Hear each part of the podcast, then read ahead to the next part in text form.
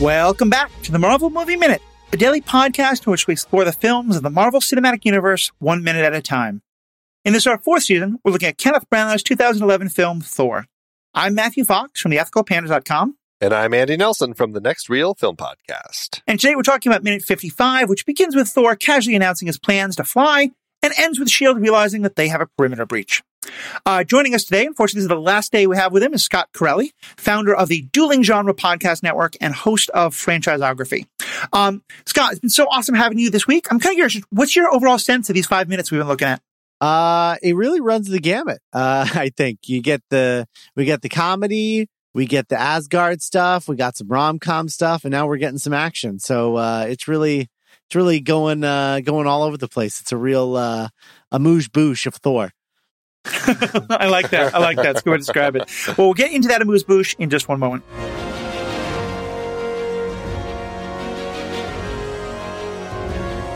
Have you ever heard of Patreon? Well, like so many podcasters out there, we are fans of their site, and we find it to be just a great platform for all of our fans to support us by becoming patrons. Well, we have now upgraded our site to Patreon's Memberful platform, which allows us to actually build our patron support platform right into our own site. So if you've been thinking about becoming a patron to show your love for the show, but you weren't sure about it as you can't find us on Patreon, just know that we are in fact using their platform. You can learn more about it at memberful.com. They make it so, so easy. Just visit truestory.fm slash Marvel Movie Minute and you can find out what we offer to our patrons. It's only $5 a month, and you can even get a discount if you join at the annual rate. Thanks.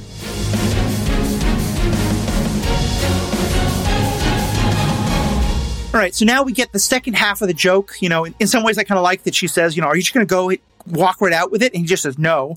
But of course, the last half of it is, I'm going to fly out.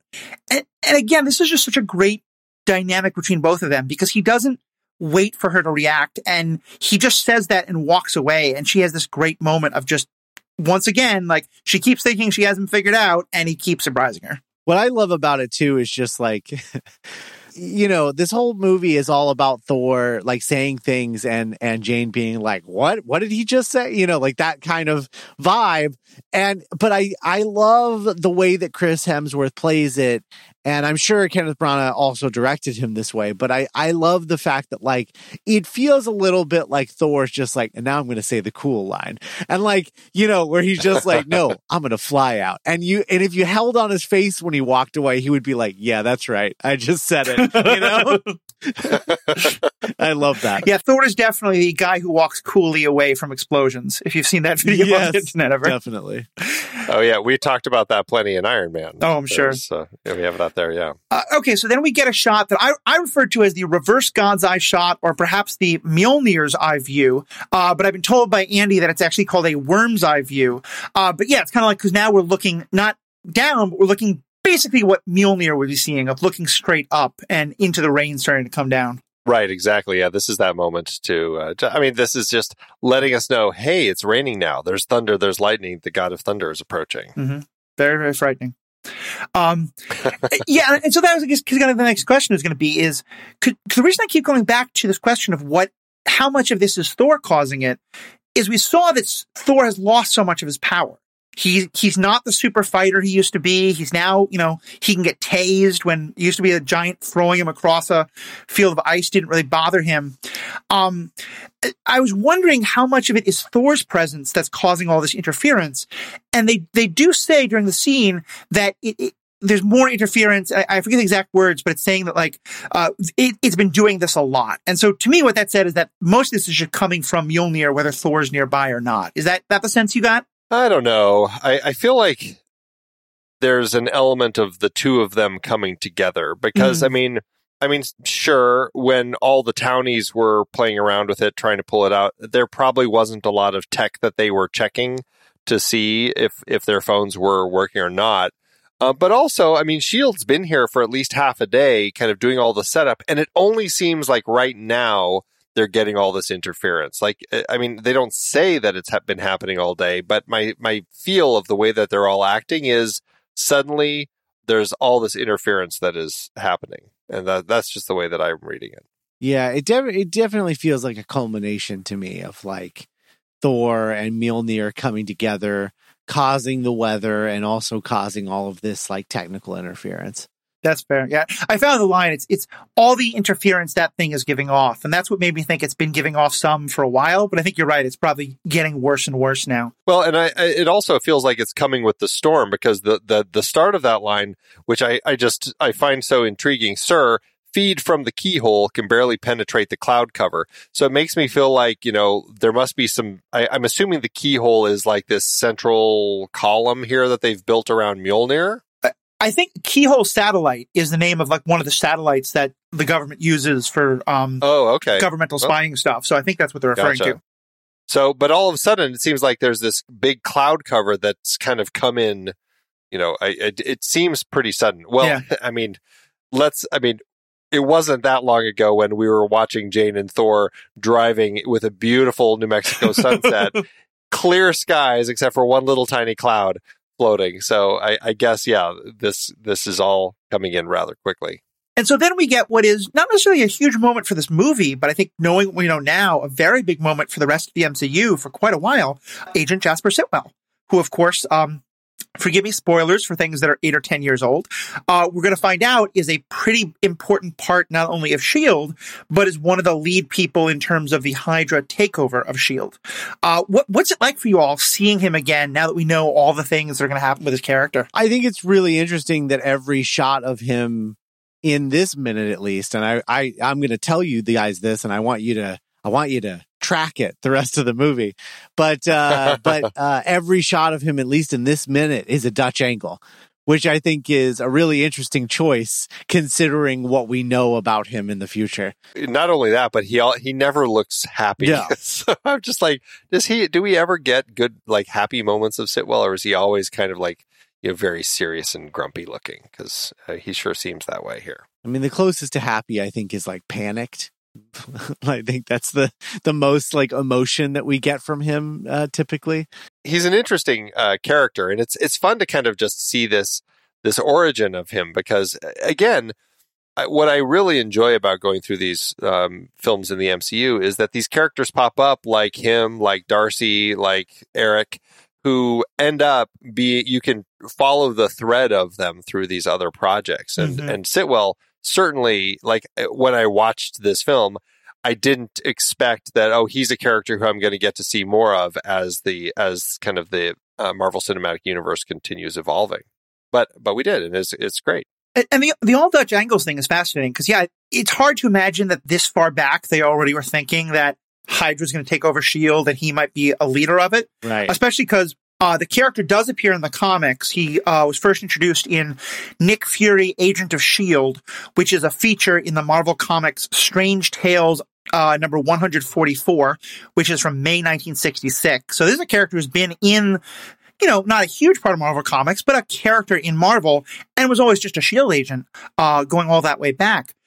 but it is kind of fun to kind of think about when did they first start to think he was going to be um you know the hydra person because now i want to look for that dutch angles thing you pointed out one thing i'm noticing is we were talking earlier about how in this movie shield is kind of flexing its muscles a lot more than it has up to this point in the MCU, but we still always have Coulson as the the velvet glove over that iron fist, who's very friendly and thank you for cooperation. This is the first time we get a named speaking role shield agent who has a very different perspective. You know, he is not the super nice guy. He is all business.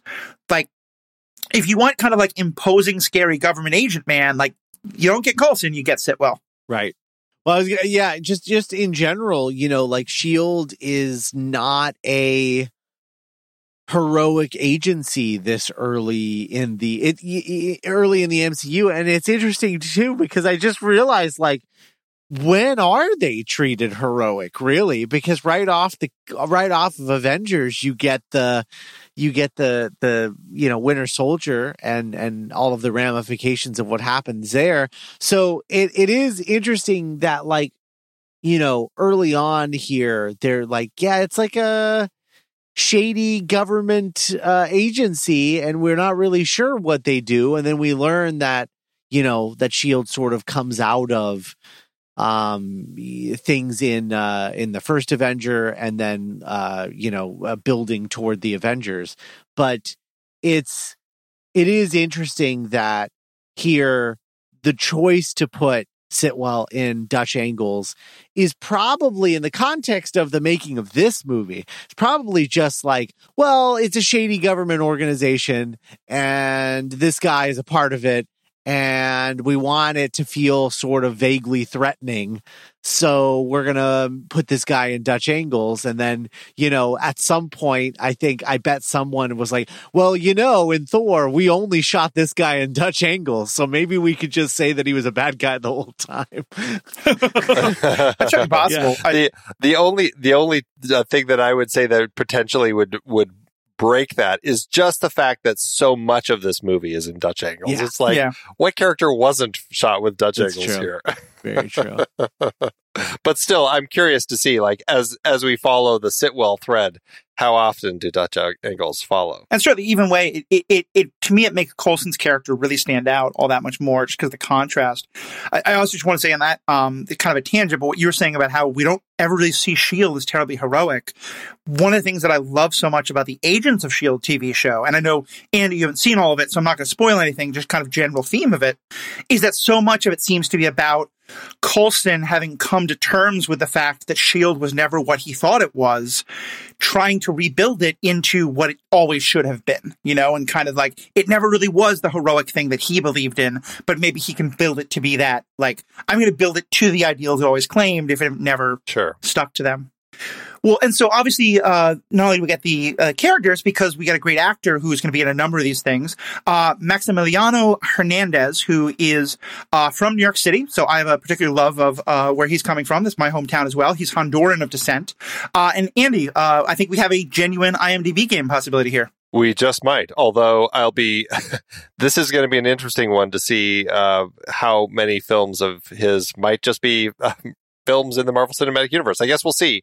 Uh, so, if you had to guess uh, for IMDb, you know what are, what are the four films that IMDb says Maximiliano Hernandez is known for? What would you two say? This, I assume, uh, Winter Soldier, and is he in Agents of Shield like early on, like in season one? He is, right? Yeah. Uh, so maybe he he pops up in Agent or in season five too. Although that might just be the flashback. Yeah. So then I would say, I guess I would say Agents of Shield. Um, but I don't know what the fourth thing would be. Part of why I invite, invited this game is for the first time in a long time. I actually know one of the others. Um, I, I part of why I recognize him as well is he later popped up as an FBI agent, I think, or some kind of government agent again. I believe in the TV show The Americans uh, which is a great show about the kind of Russian spies in America. Yeah. I think it was him, certainly. Um, but yeah, beyond that, I don't know yeah, if he's ever did anything that. beyond that in the MCU.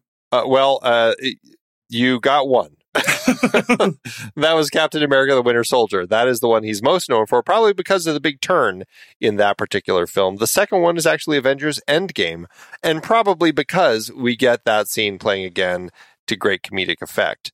Um, then the the third film is actually Sicario, uh, hmm. Denis Villeneuve's uh, uh, fantastic uh, border film, and then the last one is the film Warrior, the uh, boxing film.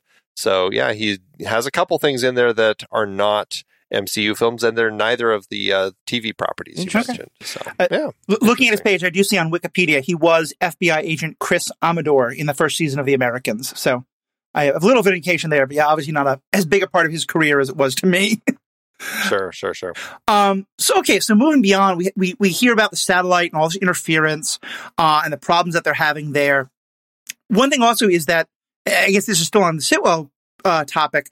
In the script, there's much more of the techie kind of joking around, like he wants to, you know, he's making all these different jokes about what's happening, and Sitwell just has no time for it. And it, mostly we've talked about how there was a lot of kind of slapstick around the Warriors three that we were pretty happy to see cut. I, I feel like this is another one of those moments where I'm I, I, feel like it works much better to just have this like very imposing governmental thing. And if you have people joking around, just that energy is not going to land at all. Yeah, I don't think giving the um, anyone from Shield really that sort of sense of humor helps them out. You know, I, I I think that it needs to feel like these people are just this imposing force of I mean almost like the uh, the agents in the Matrix, right? It's just this kind of wall of people in black suits that you don't want to mess with. Yeah. Yeah. Or like something from the X Files. Yeah. Yeah, right. Exactly. Probably makes a lot more sense. Yeah. especially especially this this early on in the MCU. I think I think uh, the choice to sort of uh, uh, take take the wind out of their sails in the Avengers, I think, is a really good choice because at that point you're like sort of merging the two. You're like showing the characters sort of like the backstage of all of this. Um, and so then at that point, it's like, yeah, okay, now we can humanize them a little bit more. But here in in Thor, I think you're I think you're spot on. I think that's that's exactly what they are trying to do. You know, especially because we've, we've been talking about this in, in the Iron Man movies, they're either there to help or maybe they're there to kind of keep, you know, help rein in Tony somewhat, but they're still not like, they're still there to help things move along. In this movie, they're kind of antagonists, at least at this point. So it's a nice change. We then get what I'm now going to refer to as the Easter egg that wasn't. This is one of my favorite like things we figure out by diving deep because they mention they're very specific. They, they don't just say a flight's overhead. They say Southwest Flight 5434. And so, as I assume a lot of other people have done, I Googled Southwest Flight 5434 and Thor and did eight or 10 different uh, Google searches on this. And I found a number of Reddit threads of people asking, what does this mean? It has to be an Easter egg, right? And there's nothing. And as far as I can tell, they put it in just to have some specificity, or maybe because Southwest Airlines, like it's some product placement because we're all talking about Southwest Airlines. But it, it was just kind of fun to me when people think about all these things that are always so placed. This one seems to be just a non-existent Easter egg. Hmm. Interesting. Interesting. And yeah, and then it makes you wonder, like, uh, yeah, are they comics? Yeah, I, I, I'm very curious about that and how they came to that. But yeah, because I did the exact same thing. I, I googled, oh, I wonder where this flight is. Huh? It's not in anywhere near New Mexico. Yeah, it is right now a flight from Fort Myers, Florida to Chicago, Illinois that runs, as far as I can tell, like twice a week. Make of that what you will. Well, one thing that I really do, well, two things. First, let me just, uh, you know, techie. Let me get the techie out of the way. Our techie right here is Blake Silver.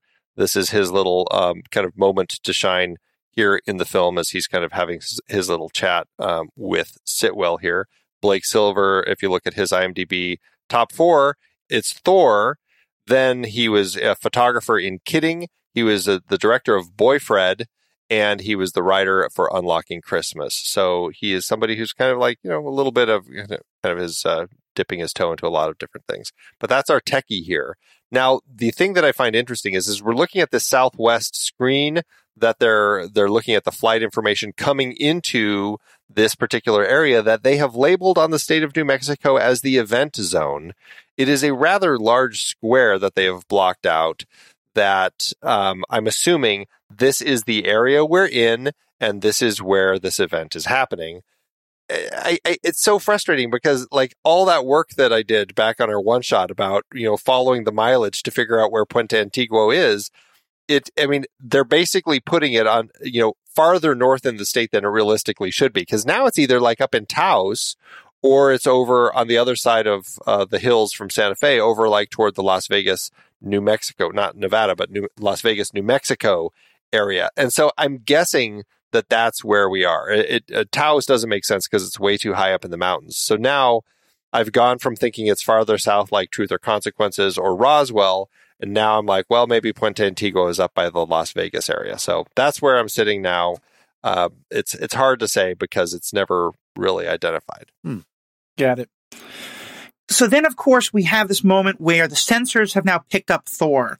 And I guess it's because they have like a proximity sensor on the fence itself. I don't know why they don't have it 50 feet out where Thor and Jane are just watching from the hills, but fair enough. And it doesn't even look like there was a sensor. It looked like it was like it looks like he literally sees on the camera of the fence uh, like the fence has been pulled up. Like uh, you know, in the script they actually it is like an infrared body that he sees down by the fence, but in in the way that it's shot here it's like he's just noticing a like a hole in the fence. It's just like this is like some prison picture moment here. It's it's a very strange way that they decided to do this because it seems so low tech for Shield. Yeah, it, it, it is interesting that, that I, I feel like they shouldn't quite know what they were doing with Shield tech and things like that. Because as you said, like we're, we're only a couple movies away from them having helicarriers, but now they seem um like they're not getting much of the government budget.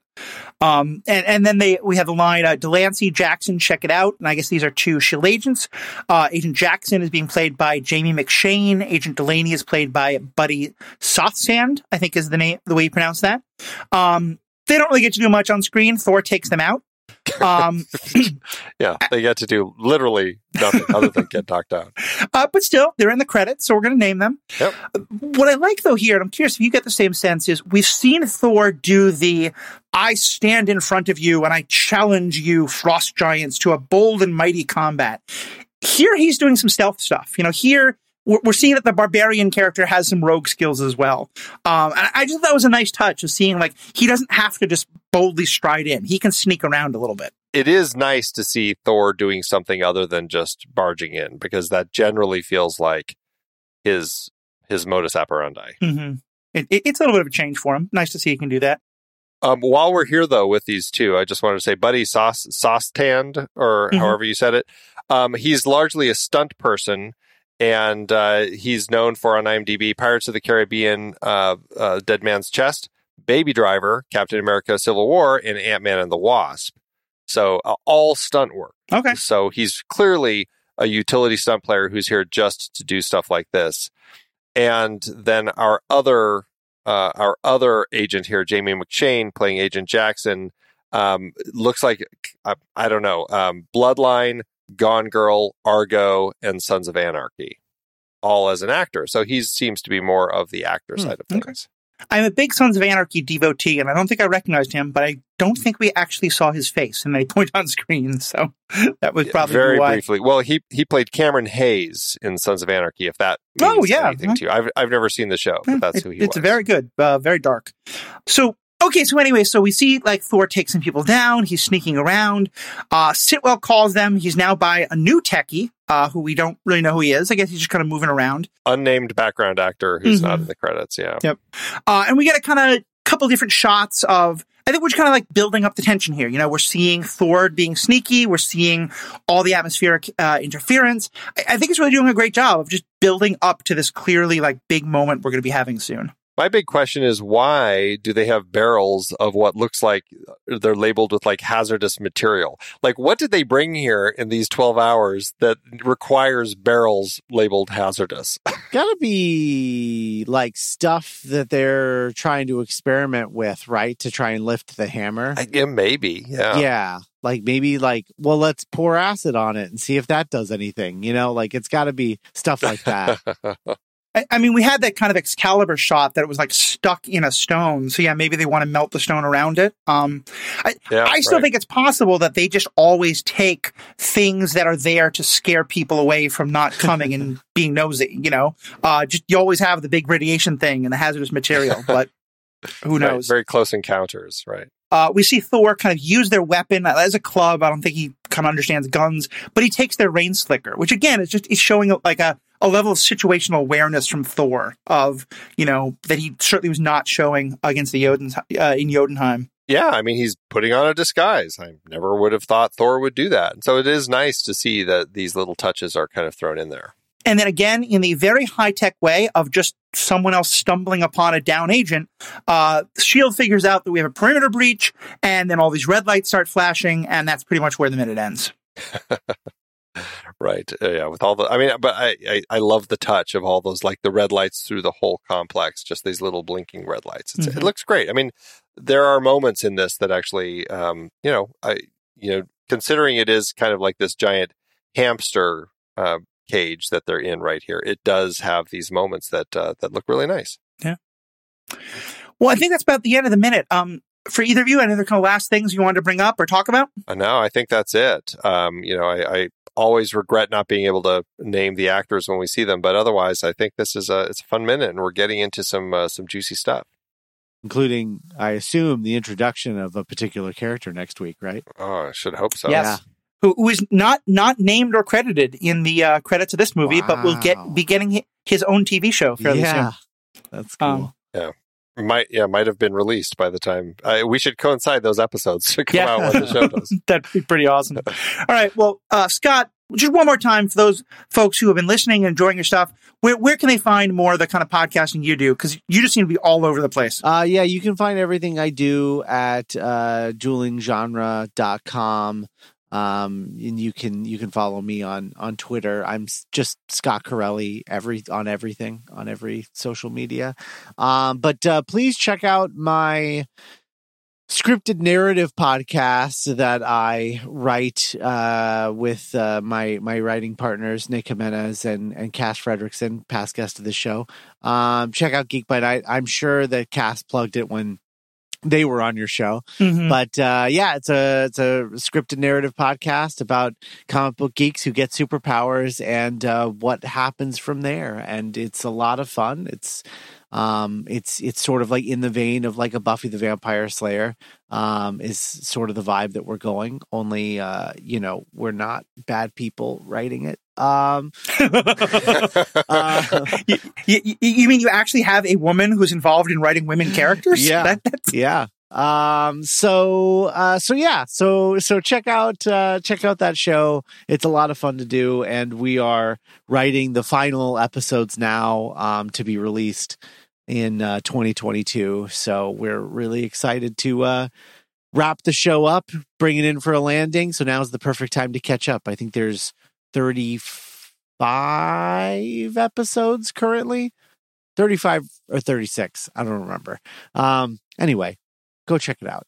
It's called geek by night. It's great it, it has been so good having you here this week. I have to say, the um, I used to think that I was pretty hardcore because I'm currently doing three podcasts a week, and oh wow, I have realized that there are just levels of podcasting that I have yet to achieve. So, um, I do hope you find some time to sleep from time to time. i, Uh, I don't I, I have a patreon so i have to make content for that as well so no i don't sleep there, there you go. Well, I'm so glad you could find some time to be with us. This was so much fun having you.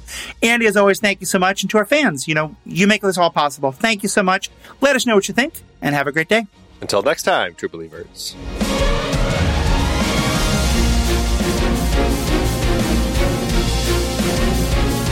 Marvel Movie Minute is a production of True Story FM, engineering by Andy Nelson. This season's music is One Last Ride by Martin Puringer. Find the show at truestory.fm, and if your podcast app allows ratings and reviews, consider doing that for this show.